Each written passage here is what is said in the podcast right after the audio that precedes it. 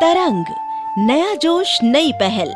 सहयोग द्वारा जेंडर व सामाजिक न्याय में किशोरों की भागीदारी अंतर्गत किशोर किशोरी चौपाल कहानियों में आप सबका स्वागत है।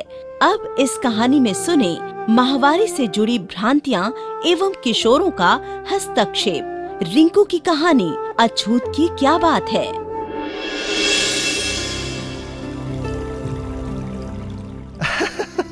रिंकू आजकल ममता स्कूल जाते टाइम मंदिर में माथा नहीं टेक रही। उसकी मर्ज़ी। तू क्यों इतनी दखल अंदाजी कर रहा है? ये तो उन दिनों की बात होगी। तब तो किचन मंदिर सब जगह जाना बंद होगा। तभी कहूँ आजकल माथे पर टीका वीका भी नहीं दिखता। तू महावारी को इतना गंदा क्यों मानता है? रिंकू पगले महावारी के दिनों में लड़कियाँ अछूत होती हैं। हाँ रिंकू पता है महावारी के दिनों में गंदा खून निकलता है। सही कहा रवि। महावारी के दिनों में सभी लड़कियाँ अपने कपड़े भी दूर छुपा कर सुखाती है। मेरे घर में तो ऐसा कुछ नहीं होता। तभी तो सब कुछ तबाह हो रहा है। कहीं बाढ़ बहा के ले जा रही है कहीं भूकंप से लोग मर रहे हैं। रिंकू तुम्हारे जैसे लोगों के कारण कभी हमारे समाज से सारी परंपराएँ ही नष्ट हो जाएँगी। तुझे बता दूँ, मेरे घर में माहवारी के दिनों में महिलाएँ अचार को छू नहीं सकती। उनका बिस्तर तक अलग होता है। अरे मेरे घर की सुन पहले तो मुझे पता नहीं चला माँ कमला को हर महीने तीन चार दिन स्कूल जाने से रोकती है। बाद में पता चला महावारी के कारण नहीं जाने देती है। आप लोगों ने अपने घर की सुना दी। अब मैं अपने घर की सुनाऊं? हाँ हाँ सुना। सुनो। मैं घर में माहवारी के दिनों में अपनी माँ और बहन का सहयोग करता हूँ। उनके साथ अगर कोई भेदभाव करने की कोशिश करता है तो मैं उसका विरोध करता हूँ। पता है? माँ पिताजी के डर से माहवारी के दिनों के कपड़े घर से दूर सुखाने जाती थी। मैं सूखने के बाद कपड़े खुद उठा लाता था। पिताजी ने कई बार मुझे बुरा भला कहा लेकिन मैंने उनकी बात को सुना ही नहीं। मैं तो माहवारी के दिनों में बाज़ार से पैड ला कर भी देता हूँ। घोर अनर्थ रिंकू कहीं तुझे कोड़ न लग जाए। कोर तो मुझे नहीं तुम जैसे लोग समाज में फैला रहे हो। रिंकू, तू जो इतना बोल रहा है ना, कभी मेरे दादाजी के पास आ। उनसे सुन, महावारी के छूत से पुरुषों को क्यों दूर रहना चाहिए?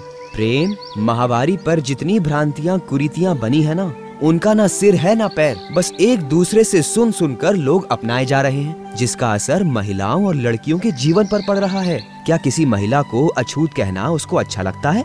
हाँ रिंकू, तू बात तो सही कह रहा है। आ गया ना रिंकू की बातों में। अरे समाज के नियम तोड़ना गलत है। प्रेम महावारी एक जैविक प्रक्रिया है। जब से लड़कियों में महावारी का आना शुरू होता है ये उनकी परिवक्तता का प्रमाण है। कभी डॉक्टरों से सुन वो कहते हैं जिस महावारी के खून को कुछ लोग गंदा मानते हैं उन्हें पता ही नहीं उसी खून से हमारा जन्म होता है। देख भाई मैं अकेला नहीं जो इन परंपराओं को मानता हूँ। तू बता समाज को कैसे समझाएगा? हाँ ये बात तो तूने सही कही। साथियों इस कहानी में रिंकू का आत्मविश्वास बढ़ाना ज़रूरी है सुनो माहवारी से जुड़ी भ्रांतियाँ अलग अलग अंचलों में अलग अलग हैं। इन्हीं भ्रांतियों के कारण माहवारी के दिनों में किशोरियाँ झेप के रहती हैं, डरी सहमी रहती हैं, घर के अंदर ज़्यादा रहने लगती हैं, खासकर पुरुषों से नज़र बचा के चलने लगती हैं और अपने आप को अछूत मानने लगती हैं। इन्हीं कारणों से किशोरियों का स्वास्थ्य कमज़ोर होने लगता है और स्कूल की पढ़ाई छूटने लगती है, जबकि माहवारी एक जैविक प्रक्रिया है। इसमें छूत अछूत जैसी कोई बात नहीं है। किशोरों को माहवारी से जुड़ी भ्रांतियों को तोड़ना चाहिए। अपने घर परिवार में माहवारी के दिनों में महिलाओं को सहयोग करना चाहिए। इस कहानी में रिंकू के बारे में आपकी क्या राय है? आपके आस पड़ोस में माहवारी से जुड़ी किस किस तरह की भ्रांतियाँ हैं?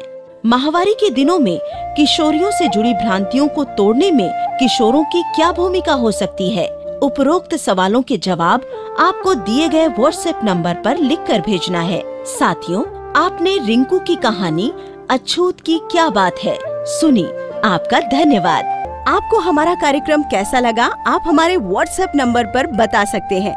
हमारा व्हाट्सएप नंबर है seven three seven six five two nine eight three nine